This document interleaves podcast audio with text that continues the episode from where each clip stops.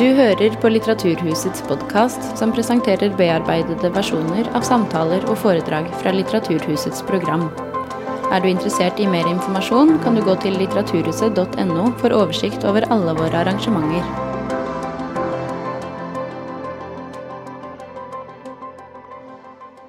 Hei, hei, alle sammen, og velkommen til dette siste foredraget I vinterens serie om klimaproblemet for dummies.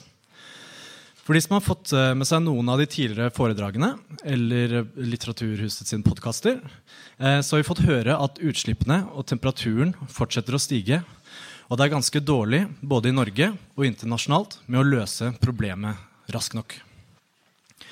Det noe av grunnen til at stadig flere forskere jobber med såkalt klimafiksing. Altså klimateknologi som skal kjøle ned klima ved hjelp av science fiction-løsninger som kunstige skyer eller fabrikerte vulkanutbrudd. Hva slags muligheter ligger I denne teknologien, og hva slags risiko innebærer det å tukle med været? Og skal vi ta dette forskningsfeltet som et tegn på at klimaforskere I ferd med å gi opp troen på at de kan løse problemet ved å kutte I klimaslipputgassene våre? Helene Muri forsker ved NTNU og jobber hovedsakelig med klima- og miljøaspekter knyttet til Parisavtalen, med negative utslippsteknologier og solar geoengineering. Nå vil hun gi et innblikk I noen av de mest omdiskuterte klimaløsningene og diskutere hvorvidt de faktisk kan spille en rolle I å løse klimaproblemet. Gi henne en varm applaus.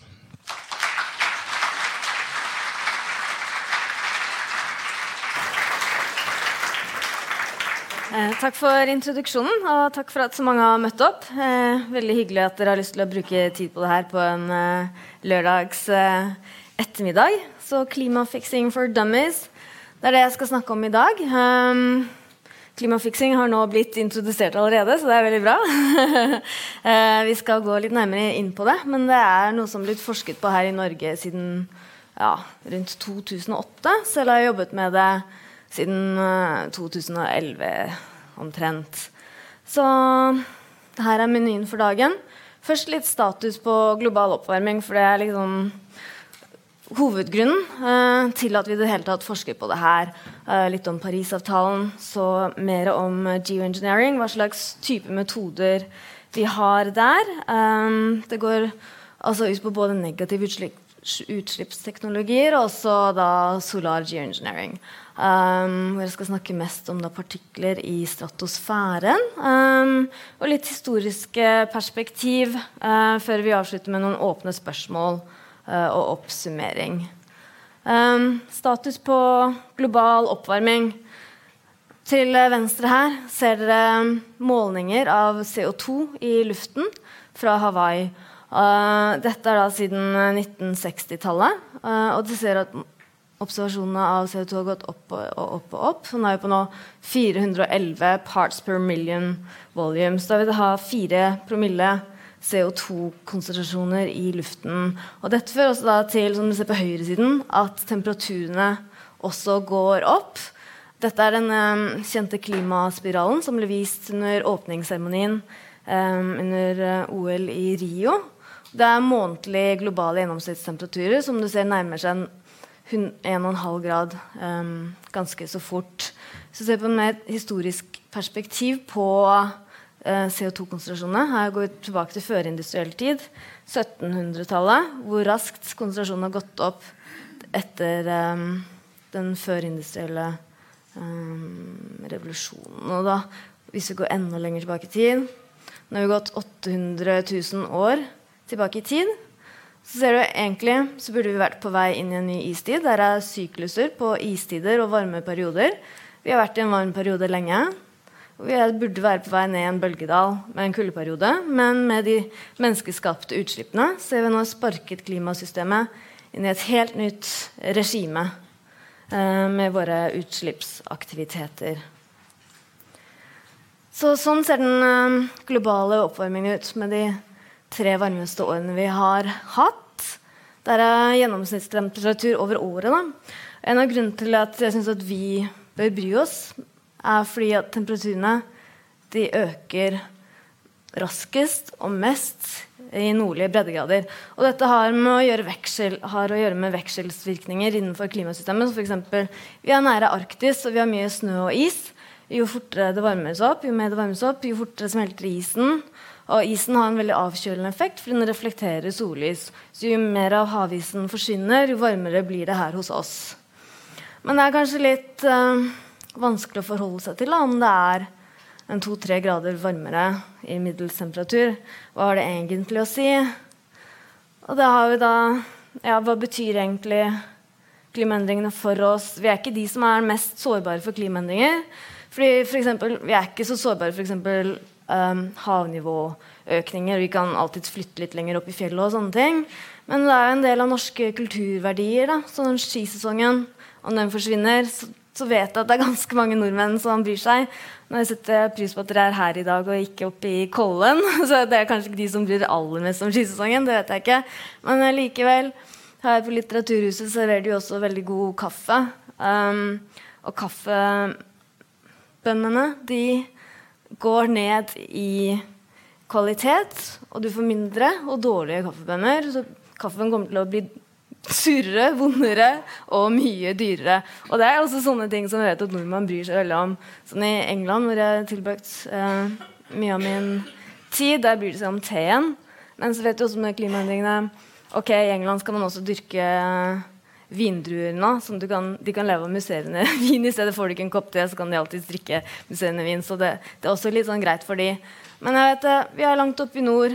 Vi burde også bry oss om dyrearter og biomangfold, og det jo her vi veldig sårbare for det, og vi I ferd med å miste en del av biomangfoldet på grunn av utslippsaktivitetene våre. Så det også fare for flere klimaflyktinger. I USA jo orkaner en stor trussel, men også flom jo noe som en økt risiko også her I Norge.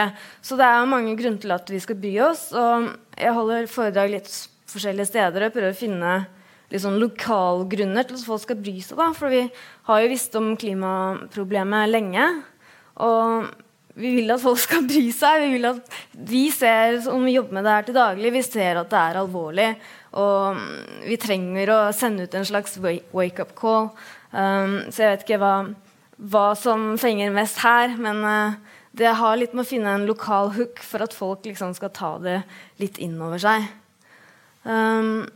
Så vi fikk nå heldigvis Parisavtalen, den ble utarbeidet I 2015, og den sier at vi skal streve etter å holde de globale middeltemperaturene under 2 grader, sammenlignet med førindustriell tid, og også jobbe hardt for å beholde de ned på 1,5 grad for å bekjempe de verste truslene med klimaendringene. Så da, etter mange 10 år med forhandlinger, da denne avtalen endelig kom I boks, så var det stor stemning I Paris. Men nå så har vi litt sånn dagen der påfølelse. Hva nå? Hvordan I huleste skal vi få til dette her? Når du ser fra observasjonene, ikke bare går konsentrasjonen opp, utslippene går opp, og temperaturene går fortsatt opp, selv etter Parisavtalen. Så det også da grunnen til at vi diskuterer og forsker på geoengineering. Så den engelske definisjonen etter Royal Society, det da deliberate, large scale, modification of the climate system. Og her da nøkkelordene at det med vilje, det med intensjon, og det storskala. Og vi prøver å påvirke klima for å dempe effektene av klimaendringene. Og da det stort sett temperaturene det vi prøver å påvirke her. Så vi ser da at utslippene, som sagt, de har gått opp. Vi har hatt en fase hvor det har vært høye utslippsøkninger med 3,3% per år. Da dabbet litt av heldigvis. Nå det på rundt 1,5% økning av CO2-utslipp fra petroleumindustri globalt sett. Men utslippene går fortsatt opp, selv om vi klar over dette store problemet. Og med utslippsøkningene og økning I konsentrasjonen av CO2 I luften, så går også da temperaturene opp. Og så ser vi det at her gjennomsnittstemperaturen da I 2017. Hvis vi fortsetter på samme trenden, så vi på 1,5 grad rundt 2040. Og da når vi også 2-gradersmålet, så det mest pessimistiske målet I Parisavtalen innen 2060. Så det betyr at vi ikke har så veldig mye mer CO2 som vi har igjen å slippe ut, rett og slett, om vi skal klare å holde og begrense klimaendringene og holde dem på et trygt nivå. Så vi har kanskje en tredjedel igjen av karbonutslippbudsjettet å slippe ut, sånn cirka. Så vi har slippet ut allerede 2/3 av det vi kan slippe ut. Så sånn har trenden med disse utslippene sett ut. Hvis du tar med fossile brensler og land use, du får en del CO2-utslipp om du gjør endringer med jord og jordbruk og så videre. Så sånn har det var trenden vi har sett fra de foregående slidesen. Og dette utslippsbanen som vi trenger å komme oss på for å nå 1,5 grader innen utgangen av dette århundret. Så hvis det en ting dere skal huske fra foredraget, så tror jeg det kanskje denne her figuren. For det her viser på at vi faktisk nødt til å nå utslippstoppen allerede neste år. Og etter det så det så drastiske nedganger I CO2-utslipp som må til for at vi skal klare å stabilisere klimaet på et trygt nivå. Så her det ikke mye rom for norsk gass. Jeg vet at norsk gass blir det flott PR på at den veldig ren, mye bedre enn kull, så klart. Men her må det inn med fornybar energi. Det også mye kjernekraft I disse fremtidsscenariene som når oss til 1,5 grader. Så vi må også nå klimanøytralitet cirka halvveis gjennom århundre. Det betyr at vi slipper ut like mye CO2 som vi fjerner fra luften. Så det betyr at allerede om noen få år så må vi begynne aktivt med å fjerne karbondioksid fra luften. Og det teknologier for det, så da ser du at innenfor disse fremtidsbanene så har du allerede geoengineering I disse scenariene. Og på slutten av århundre så har vi netto negative utslipp. Det betyr at vi fjerner mer CO2 fra luften enn det vi slipper ut. Så derfor, I disse utslippsbanene, så har du allerede Carbon Dioxide Removal, eller negative utslippsteknologier. Du har da beskogning, så du planter skog for å ta opp mer CO2 fra atmosfæren via fotosyntesen, eller så kan du ha bioenergi koblet til karbonfangst og lagring, bio-CCS eller BECCS, som det kalles. Men så det også andre typer, som for eksempel direkte fangst av CO2 fra luften. Får vi til denne teknologien, så har vi kommet en lang vei på å løse klimaproblemet, tror jeg. Men problemet at I dag så det veldig dyrt, og det krever veldig store ressurser. Så det ingen av disse teknologiene som I dag på den skalaen vi trenger, eller på det prisnivået som gjør at det blir en fornuftig type løsning. Så vi har også en del metoder her som går på å forsterke den naturlige karbonsyklusen. For vi ser jo at karbon blir tatt opp naturlig I klimasystemet, både av jorden og I plantene, og også flukser med havet ved alger, for eksempel. Så det går an å kaste litt mineraler sånn på havet eller I jorden, så kan man øke fluksen av karbon inn I disse naturlige systemene. Men forskningen viser så langt at det kanskje ikke monner nok, og så det også litt uvisst hva som skjer, om vi plutselig får veldig mye mer karbon raskt inn I havet, for eksempel. Så derfor ser vi også på en annen kategori, såkalt solar geoengineering. Det ikke noen sånn veldig god norsk terminologi på det her ennå. Det jo tross alt ganske nytt fagfelt. Og her har vi en knippe løsninger som går på å reflektere sollyset, så I stedet for å jobbe direkte med CO2-en, som har den oppvarmende effekten på klima, så går det her på å reflektere noe av solinnstrålingen og unngå en del av oppvarmingen vi får derfra. Så en løsning går på å ha speil I verdensrommet. Det vet vi kan være veldig effektivt, men det også ganske risikabelt om det kommer. Vi har masse søppel oppe I verdensrommet allerede fra mange gamle utbrente satellitter og så videre, og om det eller meteoritter krasjer inn I disse speilene, så kan det være ganske risikabelt og usikkert, og så det veldig dyrt. Sånn som det ser ut nå, Så kan du også reflektere mer sollys ned ved bakkenivå. Du kan gjøre bygninger, fortau, tak og så videre lysere. Du kan også plante lysere type avlinger. Du vet at mais og vete kommer naturlig mange forskjellige farger faktisk. Men det vil si at det har ikke en sterk nok påvirkning globalt til å kunne ha noe særlig innvirkning. Men det jo sånne tiltak som skjer allerede I dag, spesielt I LA, hvor de holder på å male alle fortauene hvite, og så videre. Så har du noe vi kaller for marine sky brightening. Det skysåing, rett og slett.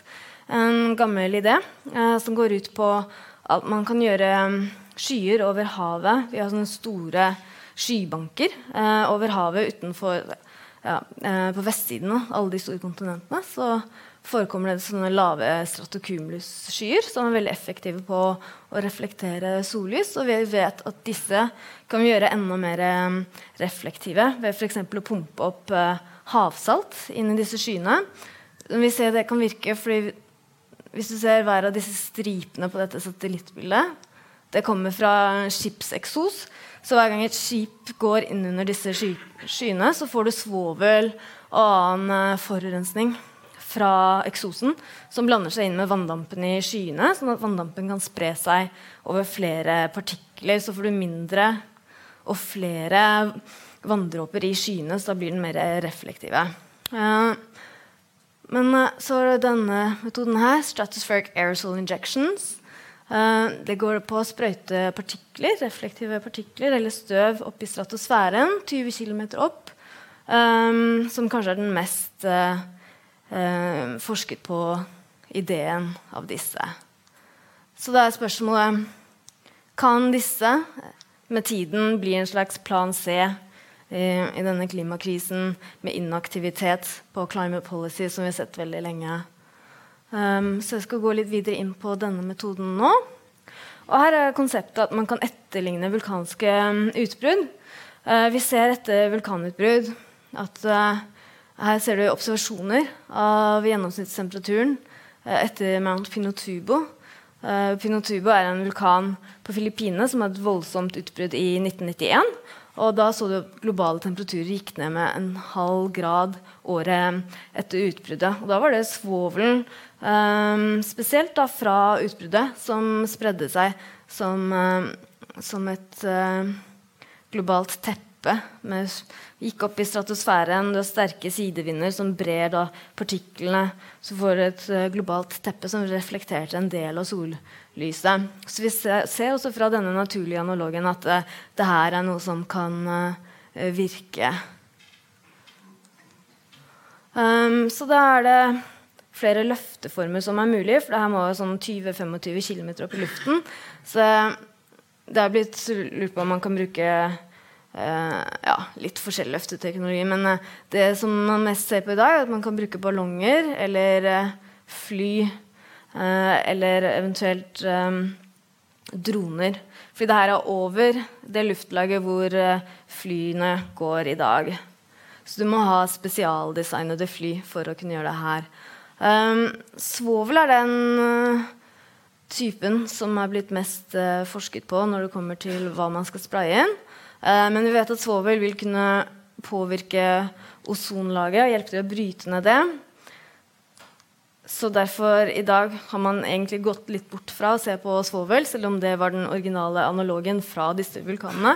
Og så nå ser vi på en rekke andre materialer. Dere trenger ikke å bry dere så mye om å forstå denne figuren egentlig, men dere ser at vi forsker på ting som diamantstøv, for eksempel, som vi ser veldig effektivt, for du kan få ganske... Det en måling på hvor mye avkjøling du kan få I forhold til hvor mange teragram eller megaton av materiale du trenger å sprøyte opp per år. Så diamantstøv så kan du få sterk avkjøling med mindre mengder da, men om man skal fremstille noen så kunstige diamanter så blir det fort veldig dyrt. Men så ser man på andre ting som kalsium, for eksempel kalk, som kan være ganske effektivt, og også noe som kan motvirke svoveleffekten hvis man plutselig får et vulkanutbrudd. Så det I teorien så kan man balansere mängden av naturliga och så mänskliga partiklar upp I stratosfären hvis man är dyktig. Så då prövar man att finna något som har minst bivirkningar, minst interaktioner med ozonlaget och så vidare. Något som inte väger för mycket och så är rimligt att framställa och att man har mindre karbonutsläpp vid framställningen av materialet. Så det jag jobbar mest med då det är klimamodeller. Så vi har gjort en del klimascenarier med modellerna hvor vi prövar olika typer utsläpp både I form av CO2 och så olika typer partiklar I stratosfären och I skyer och så vidare. Och här ser du temperaturkart och nedbörsendringkart. Hvordan kloden kan se ut när vi har nått ett klimat som är 1,5 grader varmare än förindustriell tid. Så är det cirka 1,5 grad bort från hvor vi är nu. Då ser du den starkaste uppvärmningen. Den är som sagt här uppe I norr. Så är det också en viss nedbörsendring så du ser att områden som är torra idag, som runt Middelhavet för exempel, de kommer att bli ännu torrare I framtiden och här blir det lyseblått så blir det våtare. Under ett 1,5 graders varmt klima. Men hvis du tar och kör modellen hvor du ökar CO2-utsläppen sånn som vi håller på I dag och så köler ner till 1,5 grad med partiklar I stratosfären så får du ett klimat som ser sånn ut. Och då ska du egentligen ha ett ganska skarpt öga för att se skillnaderna I temperaturerna globalt sett. Om du gör det via CO2 alene eller med CO2 och partiklar I stratosfären. Du ser det är kanske lite varmare I Arktis här nu med stratosfäriska partiklar och höga CO2-koncentrationer. Och det är för att vi vet metoden går ut på att reflektera solljus. Om vintern så har vi mycket mindre solljus och reflekterar här uppe I norr, ikke sant? Så att då vet vi att metoden vill vara ineffektiv delar av året här uppe så därför blir det en del residual warming. Det blir lite extra varming fortsatt här hvor vi bor. Nedbörsendringarna, det blir faktiskt mindre nedbörsendringar om man gör det på den måten. Så det är lite till eftertanke och det är också en här sånne typer resultater är också en av grunden till att vi fortsatt forskar på det här för det är först begynte å se på det, så tenkte jeg at ok, vi kommer til slutt til å finne et eller annet forferdelig resultat som viser at nei, der kan vi ikke forske på lenger, at der må vi bare avskrive totalt. So-called monsters in the models, men vi har ikke funnet, kanskje dessverre, et eneste monster I modellene ennå. Vi har ennå ikke funnet en bivirkning av disse metodene som ennå tilsier at vi bør avskrive det totalt. Men det jo et fundamentalt problem eller utfordring med det her da. Vi ser jo det hvis du husker temperaturene fra vulkanutbruddet. Du kan få en rask avkjøling, ja. Men hvis du da plutselig stopper å gjøre det, så kan du også få en ganske rask oppvarming. Så det betyr at hvis du først begynner med det her, så må du fortsette. Så tanken at man kan gjøre en gradvis innfasing til man når den temperaturen man ønsker, mens man fortsatt jobber med å kutte utslipp og fjerne CO2 fra luften, som vi ser at vi trenger I fremtidsscenariene. Altså dyre løsninger som vi har satt på hold og ikke jobber hardt nok med I dag, fordi det faktisk veldig dyrt. Så det faktisk et rom for å gjøre det her muligens, men da må man ha det her I bakhodet, og da må man ha backup-løsninger I fall det ikke funker. For det her viser klimamodellene. Den røde linjen her business as usual. Da har du bare fortsatt å slippe ut CO2 samme måte som vi håller på I dag. Och disse banene här så har vi avkjølt med solar geoengineering. Så för att testa det så stoppet vi all geoengineering I år 2100. Och då ser du hur raskt temperaturändringarna kommer. Och det här denna ökningen här är ju mycket raskare än om man gör business as usual. Men det är ett väldigt hypotetiskt scenario och I och med att vi är klara över den utfordringen här så vill vi heller aldrig göra geoengineering på en måte hvor det här blir en risiko för det här är något som vi har sett på länge och det här är en fundamental utfordring med disse metoderna. Så vad slags spelrum kan det vara för solar geoengineering? Här har vi en hypotetisk egentlig tidslinje om størrelsesforhold på klimaendringer, hvor ille klimaendringene Business as usual. Klimaendringene blir raskt ille, det ser vi. Og med mitigation, med utslippskutt, så kan vi klare å begrense noe av det. Men vi ser at det har gått veldig sakte med disse utslippskuttene. Så da ser vi at for å nå 1,5 eller 2 grader, så vil vi også trenge å fjerne CO2 fra luften. Men dette tar jo litt tid før man ser innvirkning på temperaturene etter at man har begynt å fjerne CO2-en. Så da liksom spørsmålet om man kan drive med peak shaving, om man kan prøve å dra ned noen av de verste effektene med klimaendringene, da med type solar geoengineering oppå der. Så det er jo denne type konteksten hvor det her eventuelt, hypotetisk, vil kunne bli aktuelt i fremtiden. Men det ennå ikke klart om klimaet blir mer eller mindre farlig med solar geoengineering. Det har ikke forskningen sagt nok om ennå. Men det her jo ikke noen ny idé, det skal vi ikke påstå. Som for eksempel, jeg så litt på denne websiden, morsom, her Weather Modification History. Da så vi allerede på 1840-tallet, James Pollard Espy, The Storm King. Han ville da prøve å øke regn på østkysten av USA ved å brenne ned skog på vestkysten. Fordi brenner man ned skogen, så får man masse partikler opp i luften som kan påvirke skyene, så er det håp om at man kan da bygge opp skyene nok til at man kan øke regnet på østkysten. Den her var også litt artig. 1958, 50-tallet, da var det en del forskning på akkurat det her. Både fra Russland og fra USA, at da hadde man lyst til å smelte ned Arktis. Og det jo helt motsatt av det vi ønsker å gjøre i dag, men da hadde de lyst til å også smelte ned permafrosten. Spesielt i Russland var kine på det her, for da kan man få større områder til jordbruk, som man kan fø nasjonen sin, alle folkene. Så det virkelig ikke noen ny idé, den tanken på at man kan påvirke både vær og klima. Så har vi spesielt fått en økende bevissthet for geoengineering siden 2006. Da var det Paul Crutzen som kom med denne artikkelen. Så vi har vært klar over geoengineering som konsept lenge, men det jo også det litt tabu, fordi det den faren med at vi vet at i teorien så vil vi kunne klare å kjøle ned klimaet ganske effektivt via disse metodene. Men problemet at det ikke gjør noe med CO2-en, ikke sant? Det gjør ikke noe direkte med utslippene. Så det jo faren, den trusselen for at det kan bli sett på som en hvilepute av politikere og så videre. For at vi kan fortsette med utslippene, for vi vet vi kan jo kjøle ned klimaet likevel om vi skulle trenge eller ønske det. Så derfor har vi egentlig holdt det litt stille, kanskje. Men Paul Crutzen, han kom med denne artikkelen i 2006. Og siden det har også forskningen økt, og så legitimiteten. I dag har vi noe som heter GeoMIP, Geoengineering Model Intercomparison Project, som jeg med på og representerer Norge, som har holdt på siden 2010-2011.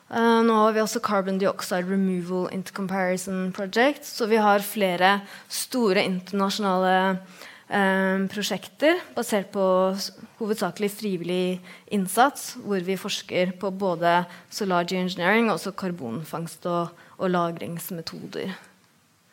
FNs klimapanel, de driver også og ser på solar geoengineering. Siste hovedrapporten fra 2013 viser at modellering indikerer at hvis de realiserbare, disse teknologiene, og kan vesentlig kompensere for en global temperaturstigning, men de ville også endre den globale vannsyklusen, og de ville også ikke redusere andre bivirkninger av klimaendringen, som for eksempel havforsurningen. Så det ikke noe perfect offset for global warming. Her kommer det andre ting som spiller inn i tillegg, og vi klarer ikke å fikse alt med det her, men temperaturene kanskje man kan gjøre noe med. Midlertidig viser forskning fra i fjor at kun 2-20% av den vestlige befolkningen har hørt om det her. Men det store rapporter som skrives av forskjellige organer på dette temaet. Men CO2 sin påvirkning på klima, Det heller ikke noe nytt. Det har vi visst om lenge. Det tror jeg vi kan takke svenskene for. Svante Arrhenius, han kom med denne artiklen I 1896, hvor han da var den første som kvantifiserte påvirkningen av CO2 på temperaturer. Så lenge har vi faktisk visst om det her, og vi får holde på fortsatt som vi gjør. Det ganske utrolig egentlig. Men så kan du lure på geoengineering da, som forskningsfelt. Tar det for mye ressurser bort fra forskning på klimaendringer? Godt spørsmål. Nå har vi omtrent 120 publikasjoner på geoengineering hvert år. Det mye eller lite? Veldig lite. 20-25 000 artikler som omhandler klimaendringer per år. Og I tillegg mye av denne forskningen her basert på frivillig innsats for folk som redde og engstelige for hva som skjer med klimaendringene og passiviteten på den fronten. Men allikevel det en virkelig minoritet med tanke på alt det andre det forskes på av viktige ting.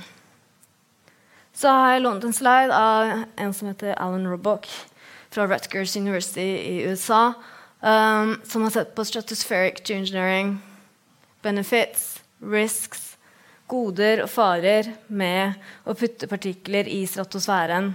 Ja, så kanskje vi kan begrense global oppvarming og en del av det som følger med det, som flom, stormer, tørke, havismelting, landismelting, økte havnivå. Kanskje også man får økt planteproduktivitet, mer opptak av CO2, Kanskje bedre avlinger. Kanskje vi også får vakre solnedganger. Det kan også være ting vi ikke vet om nå, som kan være fantastiske, men det vet vi ikke ennå. Så har det også en ganske mye lengre liste med risikoaspekter av det her. Jeg skal ikke gå gjennom alle disse nå, men her det mye som vi fortsatt trenger å se på før vi kan si noe om det her. Og som han sier, vi trenger å kvantifisere alle disse aspektene, slik at vi med tiden kan ta informerte avgjørelser på om det her nyttig eller ikke. Så har vi noen av det her som lyst ut her, som man ikke kan teste I klimamodellene som jeg jobber med, og som vi heller ikke kan se på vulkanen som analog for å finne ut av. Og mye av det her den menneskelige dimensjonen, da. Som for eksempel menneskelig feil, vi alle feil. Vi feiler til stadighet, sånn det bare. Militærbruk av teknologien, konflikt mellom land, hvem bestemmer termostaten, moral hazard, har vi virkelig rett til å gjøre det med det her, og så videre. Så det her det mye som vi ikke kan teste. Så det som man også kaller for the unknown unknowns, man vet ikke. Men vi kan ikke teste, man vet ikke hva som vil skje før man faktisk går ut og prøver det ut. Og jeg mistenker at faren for at vi, disse usikkerhetene, at vi ikke vet hva slags usikkerheter det og hvor store de at det I seg selv barrieren som gjør at vi ikke setter I gang med det her. Men allikevel, utendørstesting har vært planlagt en stund av University of Harvard som leder dette her, Scopex, Stratospheric Controlled Perturbation Experiment. Det var planlagt høsten 2018, men det av forskjellige årsaker har blitt utsatt. De hadde planlagt over ørkenen her sånn, og så slippe opp en gondola med en ballong, hvor de da hadde tenkt til å slippe ut først litt vanndam, og så først du slipper det ut, flyr det opp, og så kan du fly ned igjen, og så har du måleinstrumenter på denne pakken her, på Stratocruiseren, som de kalte fancy. Så kan du måle hva slags endringer som skjer, og så måle hva som skjer med for eksempel vanndampen du slipper ut. Så første fase vil være å slippe ut 1 liter vann. Andre fase vil være da også teste forskjellige typer partikler. Men her kommer kanskje the slippery slope arguments inn. En ting teoretisk forskning, det synes jeg greit, det kan vi holde på med. Men med en gang man begynner å ta ting utendørs, things have a tendency to get messy outdoors. Sånn det bare. Hvis du sender barna dine ut for å leke, så vet du at de kommer inn I gjørmete. Sånn det bare. Så det alltid disse farelementene, men også det en ting, ok, vi lærte en ting, men for å virkelig lære mer som vi også gjør et nytt eksperiment, og så tar man det liksom gradvis steg for steg, og så fører man en tour an det, så kanskje man på et deployment stage, kanskje man der faktisk har begynt med utrullingen av det her før man egentlig har tenkt seg om. Så det er mange elementer man må ta I betraktning når man holder på med dette her, men jeg synes det viktig at folk klar over. Ja, du kan sitte her og tenke, det her hører helt crazy ut, du kalte det for science fiction, men jeg vil si, om man allerede holder på aktivt planlegge utendørstesting, så det ikke lenger science fiction, og folk bør være klar over det her, og det faktisk rom for å bli involvert I debatten, om man ønsker det, og ta kontakt med disse som jobber med det. Mer innendørsforskning, det kommer til å skje. Det blir en del av FNs klimapanels neste hovedrapport. Og her har vi en lang liste, et langt stort hjul, med temaer som det kommer til å bli forsket på, fram imot den rapporten. Og her kommer vi også til å kjøre klimamodeller på geoengineering-scenarioer, både på karbonfangst og fjerning fra luften, og også på solar geoengineering. Og der det mange store, altså alle de store klimamodellgruppene I verden kommer til å bidra her med det. Også Norge, med vår egen norske jordsystemmodell. Som sagt, det mange åpne spørsmål her.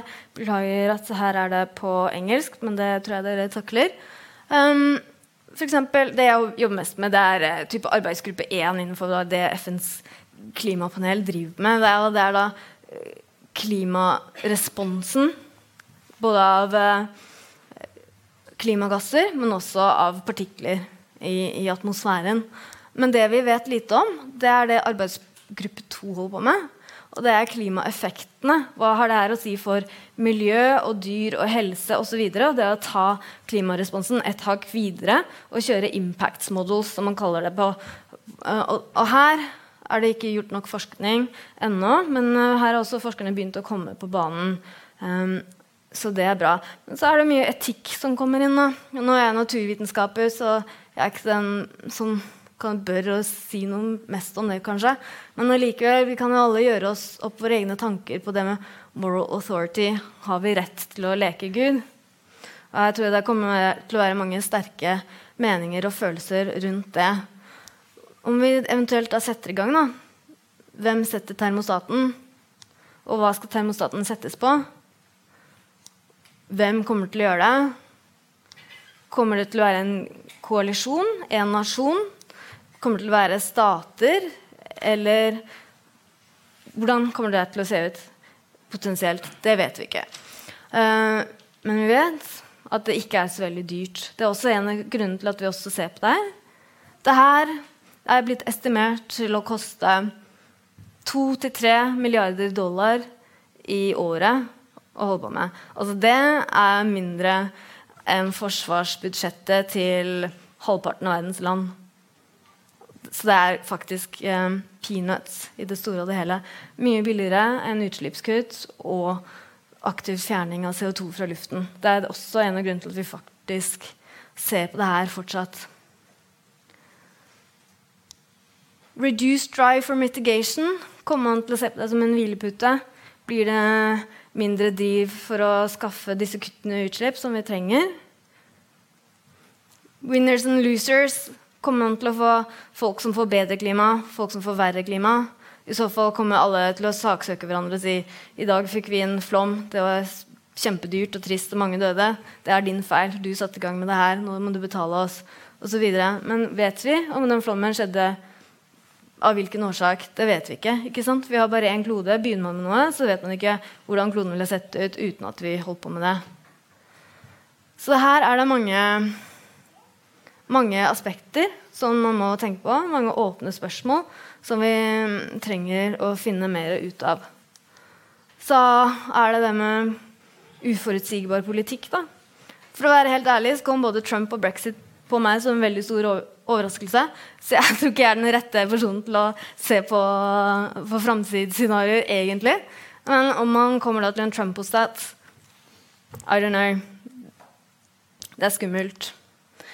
Hva vil klimaendringene, og hva vil Solar Geoengineering eventuelt gjøre med FNs bærekraftsmål?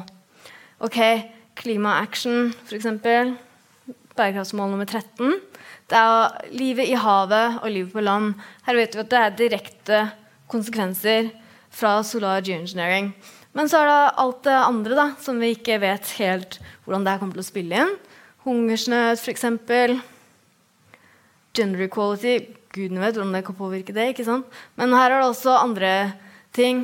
Partnership, peace and justice, reduced inequalities, rent vann, og så videre.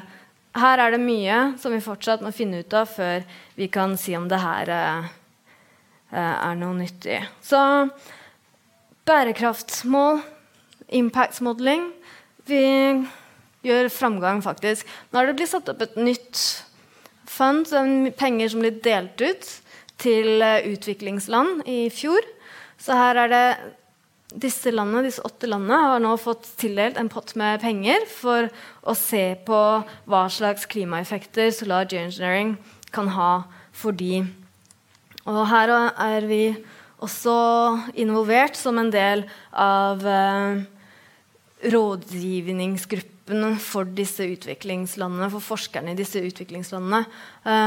Og dette kartet her, det viser klimasårbarhet. Som jeg sa tidligere, vi ikke de som mest sårbare her I Norge for klimaendringene. En ting geografien, men vi har også penger. Vi kan alltid klare å redde oss selv, ikke sant?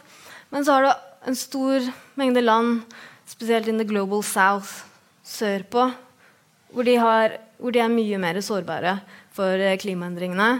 En ting klimaendringene av seg selv, men de har heller ikke ressursene til å kunne hjelpe seg selv. Så derfor har vi da klart nå å gi penger til en del av disse landene, både for å bygge opp forskningene på klimaendringer, men også forskning på solar geoengineering, så de kan se for seg selv hva dette kan ha å si for de. Og det tror jeg viktig, for mye av forskningen så langt har kommet på solar geoengineering, det har kommet fra Vesten, og det også vi som har skapt problemet I utgangspunktet, ikke sant? Vi sitter her og er rike og har sluppet ut mye, og så det masse fattige folk som lider. Så her prøver vi også å gi de kanskje litt redskaper til å si hva kan være nyttig for de I fremtiden, de som de aller mest sårbare. Kan vi nå summere opp litt, kanskje? Ja, vi kan oppnå avkjøling ganske raskt. Det tror jeg vi ganske sikre på. Kanskje vi kan til og med klare å kjøle ned klima flere grader om vi skulle ønske det. Nå tror jeg ikke det noe vi kommer til å ønske uansett, men det I teorien mulig. Men problemet at solar geoengineering det maskerer symptomene, men ikke selve sykdommen.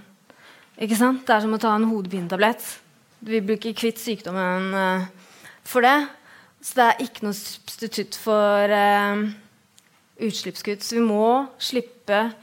vi må kutte utslippene uansett hva det vi velger å gjøre. Det ikke noe valg, det må vi gjøre. Vi må kutte utslippene og se hvor langt vi kommer med det. Klimabivirkninger fra solar geoengineering, de sannsynlige, men de fortsatt veldig usikre. Ja, vi kan kjøle ned klima, men hva skjer egentlig med atmosfærsirkulasjonen? Hvordan kommer værsystemene til å se ut med det her?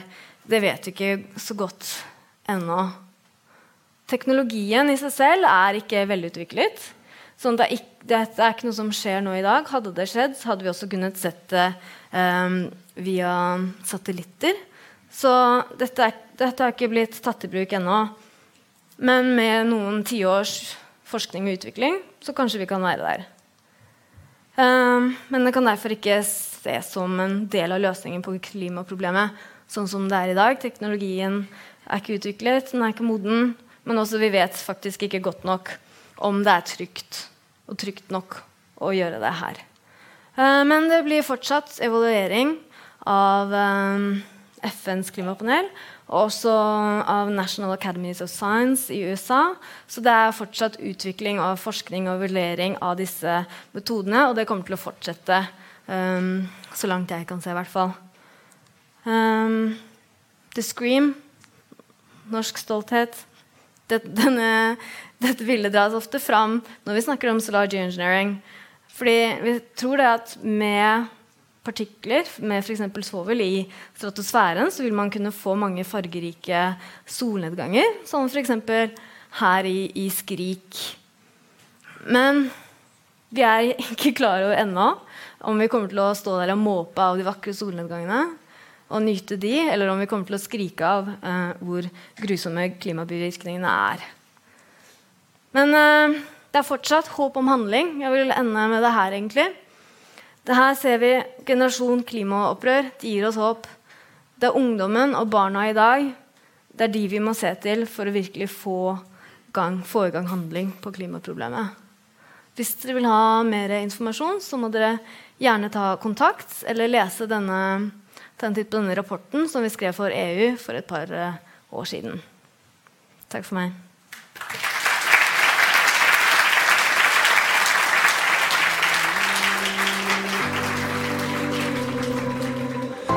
Du har hørt på Litteraturhusets podcast, som presenterer bearbeidede versjoner av samtaler og foredrag fra Litteraturhusets program.